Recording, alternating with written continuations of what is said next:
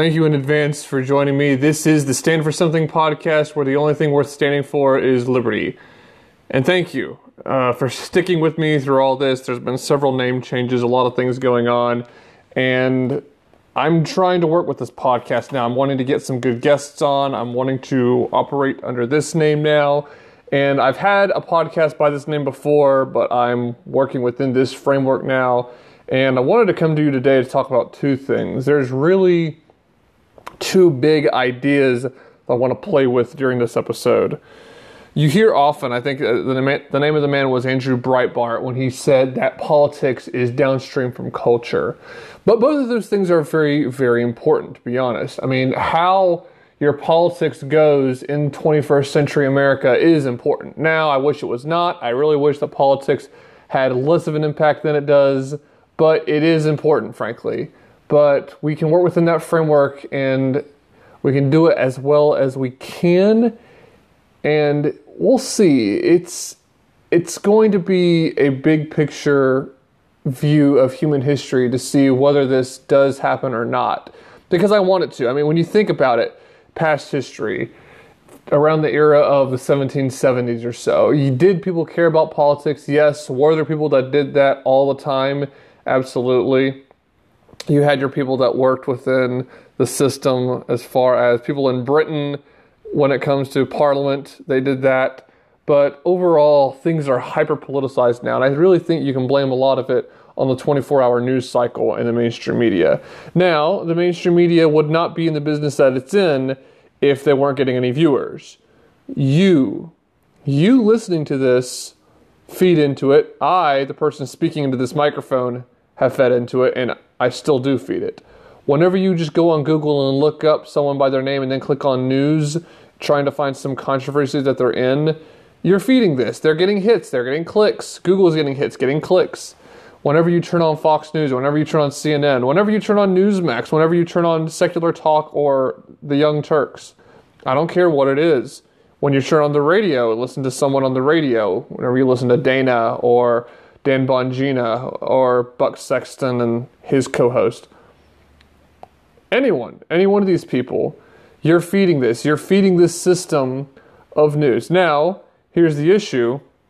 You are also, by turning on the radio, by turning on the TV, getting information. And a lot of the times you're getting information of events that did happen. The problem is the spin. So you have to make a con- concentrated effort to say to yourself, I am going to try and use a filter. I'm going to use a grid, a filter, and not take everything that I get here on the news at face value. I'm going to do further research, especially on the stuff that really matters. Of course, there's stuff that comes on the news that doesn't really matter. But if it doesn't really matter, you're not going to be affected by it much and you're not going to really think about it much. But if it's a controversy that makes you want to get on Twitter or get on Facebook or text your friend about it, do a little research before you think about it. That's an important thing about the political system. There was a situation where I'm sure you remember, this was a while ago though, around the time of Trump running the first time in 2016, that a rumor went around that Denzel Washington was going to vote for Donald Trump, that he liked Trump, which was actually not true, but ironically, this made Denzel angry at the media the same way that Trump often got angry at the media. And so Denzel was interviewed at one point, or at least he kind of stepped aside and had a reporter stick a mic in his face and he started talking. And he basically said, No, no, it's not true. But here's the problem with the media you don't listen to the news and you're uninformed. You do listen to the news and you're misinformed. So you all have a very important duty because you can report anything, including BS. And then he kind of walked off. This is important. This is true. There is a huge amount of responsibility on the media, and this is a thing. Trump running, although I will say it it pre-existed Trump. The, the fact that Obama was treated the way that he was treated, as kindly and as nicely as he was, started to wake people up. They started to realize, wait a second, there's this stuff going on, there's this stuff going on, not a peep out of it from this source or this source or this source. But then when it came down to Trump running, and no one really treated Trump with kid gloves, even the people at Fox News. This is around the time that Roger Ailes was in, and Roger Ailes liked Trump, at least from what I've heard, but almost none of his viewers and supporters did at first because everyone thought that Trump was a joke. My own father, who's a big Trump supporter, did not want to vote for him and did not vote for him in the primary, but did in the general and then again in 2020. And that's hardly just my family story. That involves a lot of people who have a similar story, right? So, that said, almost all the mainstream media was against Trump and then continued to be against Trump as time went on, right? And this is the thing the mainstream media has their own spin. Now, as time went on, did Fox News warm up to Trump? Absolutely. Especially people like Tucker Carlson, of course. Uh, Sean Hannity was another one. Yes. Bill O'Reilly liked him. Although then the whole thing happened with Bill O'Reilly and he got fired. So there's just multiple things going on with the mainstream media. And it's an important thing to consider that you do need to listen. I think you should. I'm not telling you to be uninformed. I'm not telling you to just cut it all off.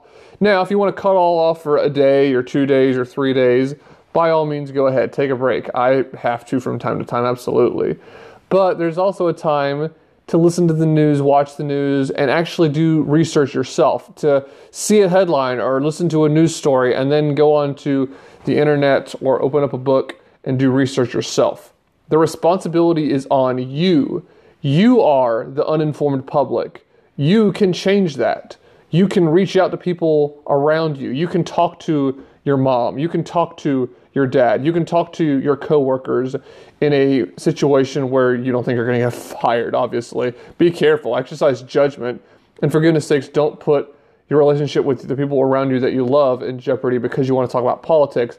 But if it comes up and they make some sort of an unsubstantiated claim, you can put them in check. You can just ask questions. Is that true? How do you know that that's true? Do you think that that falls within confirmation bias? Why or why not? And ask questions. It's important because a lot of people tend to get in their echo chamber and they all agree and no one questions back and forth. And that's what we need.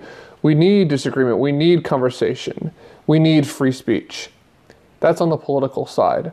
At a cultural level, I actually just had an amazing conversation with a future guest of this podcast and a very interesting topic came up involving culture, which is that everything exists within a worldview. And I've had discussions like this with other people too. But you cannot look at the public school system or listen to someone that is following the Darwinian theory of evolution and the idea of survival of the fittest, and I and also the the origin of life, what the people that follow the Big Bang theory, things like that, that basically the scientific answer that science created itself, that science created the solar system, the universe, things of that nature, that there is no creator, that it simply happened and evolved naturally. That the chemicals and the atoms work together into itself to the point over millions of years into the, a size of a point the size of a pin into a point the size of a pinhead, then exploded into a big bang. That what took place after that was the evolution of a planet, at which point there was water and that something crawled out of the water and eventually evolved into what we are today, into what we see around us today. If you hear that, you're kidding yourself if you think that that is not a worldview, if you think that that is not a belief system. Everyone has a belief system. I don't care if it's that. I don't care if it's someone that is Muslim that goes and bows down towards Mecca or Medina five times a day and prays, or a Jew that wears a yarmulke and goes to synagogue on Saturdays, or a Christian that goes to a Baptist or Presbyterian or Methodist church. I don't care. Regardless, you have a belief system, and your belief system about religion influences every other part of your values in your life. It influences whether you believe you can make it in this world. It is very debilitating to believe I can't do it, I can't make it, the rich are on top, that's not going to change, and I can't succeed. And it's very easy to believe that when you when you fall into either nihilism, which is funny, Friedrich Nietzsche was against, although he became through posterity a very nihilistic thinker and writer, and author. Uh, that leads to you can't get ahead, the system is stacked against you, there's no way you can succeed. Whereas you are a child of God, Jesus Christ came to die for you. He came to save you from your sins so that you can be forgiven. And not only that, but God loves you, God cares for you. Even though this world is broken, you can be salt of the earth and help preserve it. And also, God made man and woman, He made them in the Garden of Eden, and even when things were perfect, He gave them work to do. He gave them hard work to do. And also, when you work, work hard as unto the Lord and not unto men. And whether you eat or drink or whatever you do, do all to the glory of God. If you believe that versus the prior situation, the prior mindset that I described, of course it's going to change you. You cannot get 100 or 1,000 or a million people or 10 million, 1 billion people who believe one way and then get another group, the other side, that believes the other way and tell me that it's not going to look like that. Now, there are people that are secular humanists that do believe I can get out there and I can work hard and I can do well. There's people like that all the time. We see it all the time. However, it doesn't spread very well. It doesn't scale very well. Now, it doesn't scale perfectly with Christians. We're all fallen human beings in a fallen world. But I'm talking about the worldview, the mindsets that a, a society has to have. And there has to be Judeo Christian values. Now, people say Judeo Christian. I will say um, emphasis on the Christian, although I think that there are certain Jews that do follow the teachings of the Torah and that are happy, productive human beings. There's also plenty that do tend to fall into the well, here and now, life here and now, not the future. And it's really hard for me to have a discussion with someone like that when they don't believe in the words, do not lay up for yourselves treasure on earth where moth and rust destroy and where thieves break in and steal. For where your treasure is, there will your heart be also. If they don't believe that that is the inspired word of God, it's hard to have commonality there. But I do have that commonality with a fellow brother or sister in Christ. And so your worldview, your environment does shape you that really is more important than any political issue. Now, that's first and foremost what we're called to do. I am put on this earth first and foremost to make disciples. I am not here to run or to run a podcast or to speak to people about politics and give speeches. Uh, that's not why I was put on this earth. I think that it is something I can do on this earth and do it for good and do it unto the Lord and not unto men, but that is not my primary purpose my primary purpose is to make disciples. It is to glorify God by enjoying Him forever and to glorify God and enjoy Him forever. To grow closer to Him, to worship Him and exalt and magnify Him, to advance His kingdom here on this earth, to be salt and light, and to let my light so shine before others that they may see my good works and glorify the Father who is in heaven. That is what I am all about. That is why I'm here. And unless I do that, then the rest of the work of my life is going to come up meaningless. I could live my whole life from 18 onwards talking about politics and die at 88 or 98 and look back with tears in my eyes and cry, I've wasted it, I've wasted it. I could use an equal amount of time, 70 years or more, and work as a businessman or as a salesman and cry at the end of those days, I have wasted it, I have wasted it. There are so many things you could teach for that amount of time, so many different things you could do. But if you don't put God above everything else, then you're going to feel empty and come up empty, and you're not going to see the fruit. The other thing, too, is whenever you're in your deathbed and you're getting ready to die, you need to be looking over the fruit in your life. You need to be looking at the, in other words, like a garden. You've been a gardener your whole life, and you want to look at what's growing. And this, we see this in the Bible in sowing and reaping. Whoever sows sparingly will reap sparingly. Whoever sows generously will reap generously. Daniel King Murphy, my friend who's in his 80s, he'll be turning 84 shortly, talks about sowing and, weep, and reaping all the time. You reap what you sow, you reap more than you sow, and you reap later than you sow. There will be things you sow at 24 years old, like I am, I'm 24 that you will reap at 54, 64, 74. And you'll think, hmm, where did that come from? And you'll be able to trace it back to all this time, a long time ago, when you made this habit. And that habit became a part of your life, a huge part. Becomes your destiny. And I've had to do that in a small way. Here's just a tiny little example. I read stories. I read Robert A. Rohm's book, the man that came up with the DISC personality assessment. And he, I've read him, and I also read another book that talked about procrastination. There's a book by, I think his name's Bob Schultz, called Boyhood and Beyond, that really shaped me during the formative years. And in either situation, you grow one degree at a time. This is what this is the name of one of the chapters in the Bob Schultz book. One degree at a time. This is the story that Bob Schultz tells.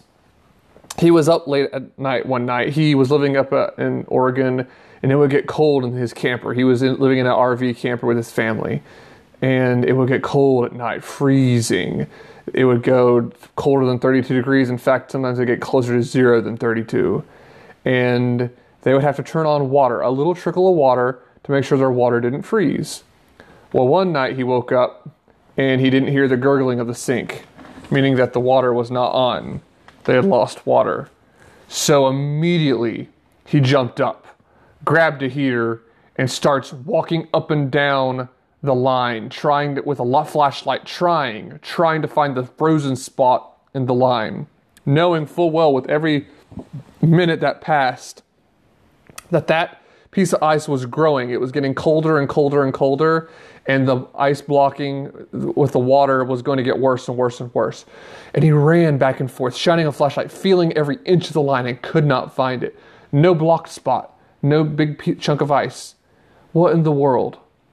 All right, keep the present in mind. Now, here's the past. Slowly, the author of this book, who's telling the story, Bob Schultz, was growing cold to God. He still thought about God, he still worshiped God, but he wasn't as close to him as he should have been. He wasn't spending time with him like he should have been. He wasn't learning from him. He wasn't spending as much time in the world in the word. He wasn't spending as he was not spending as much time in the word as he should have been. He was working, he was spending time with family and getting home and resting. Not enough time resting in God when he should have been. So, back to the present. He's running up and down, trying to find this frozen spot in the line. And finally, he just stopped and he, his mind is racing. He's breathing in slowly, trying to catch his breath, thinking, okay, where is this? Where is this frozen spot? And in the quiet of the night, no one's awake.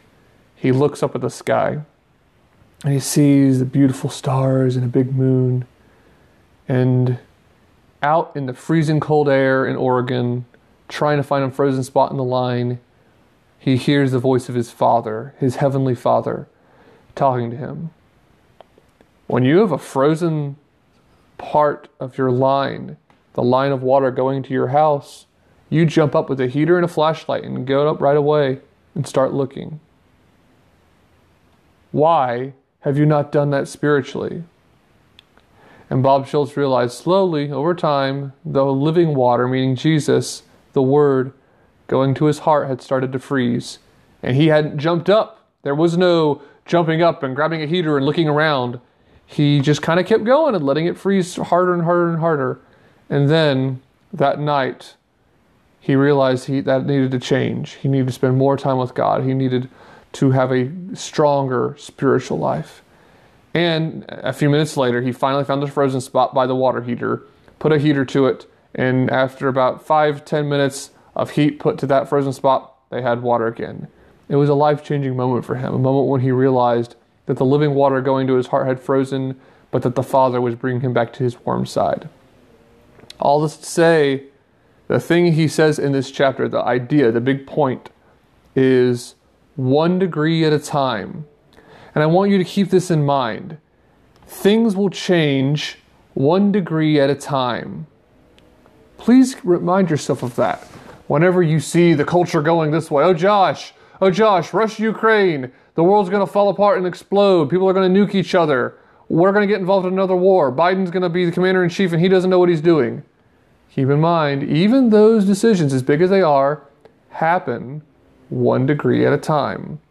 Biden has to tell somebody, somebody's going to be advising Biden, Someone's going to be talking to the president of president in the Ukraine, the prime minister. Someone's going to be speaking to Vladimir Putin.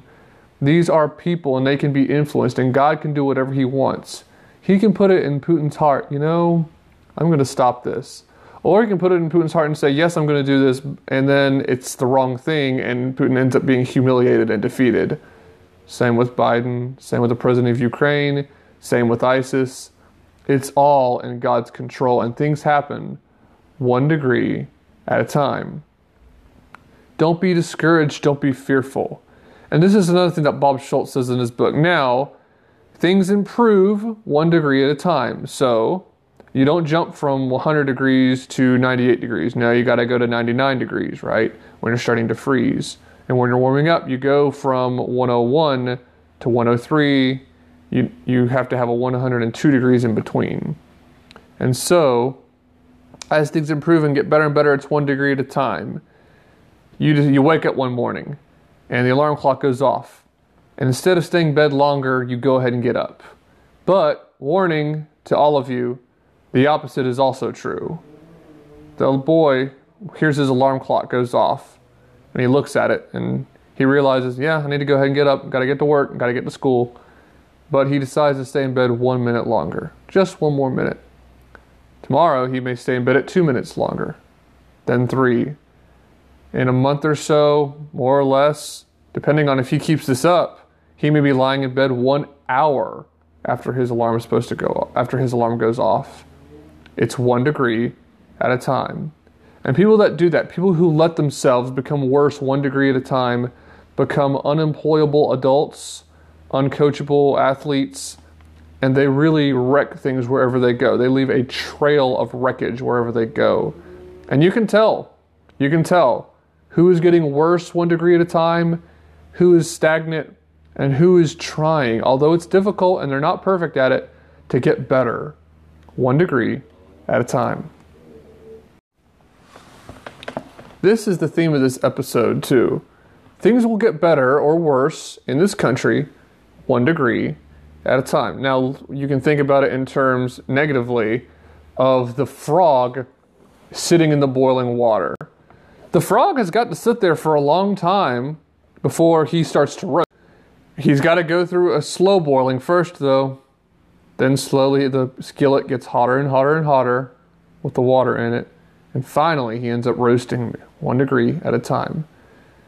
And that's how things can be on the negative side. But on the positive side, you're not going to wake up one morning in a country that's completely better. No, that is one degree at a time, one vote at a time, one election at a time, or one rejection of power at a time. Someone comes into power and they start saying, okay, we're going to mandate this, we're going to require this, and one person at a time, people say, no thanks. We're not going to comply with that.